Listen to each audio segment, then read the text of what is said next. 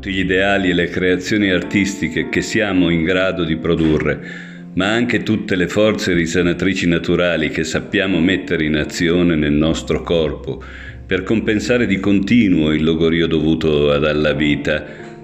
Tutto ciò non deriva dall'intelletto ordinario, bensì dalle forze più profonde che nei primi anni lavorano nel nostro orientamento nello spazio e contribuiscono alla elaborazione della laringe e del cervello. Sono le stesse forze ancora presenti più tardi in noi.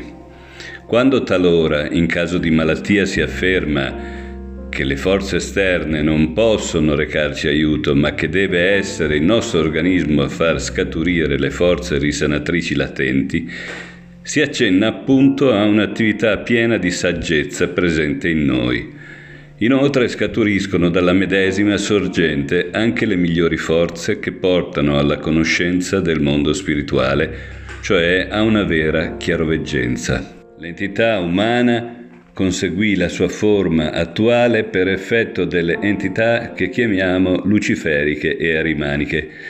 Grazie a queste forze la natura umana è diventata, in certo modo, peggiore di come sarebbe divenuta se avessero agito su di lei solo le forze che derivano dalle guide spirituali del cosmo, che avrebbero dovuto guidare l'uomo in un'evoluzione rettilinea.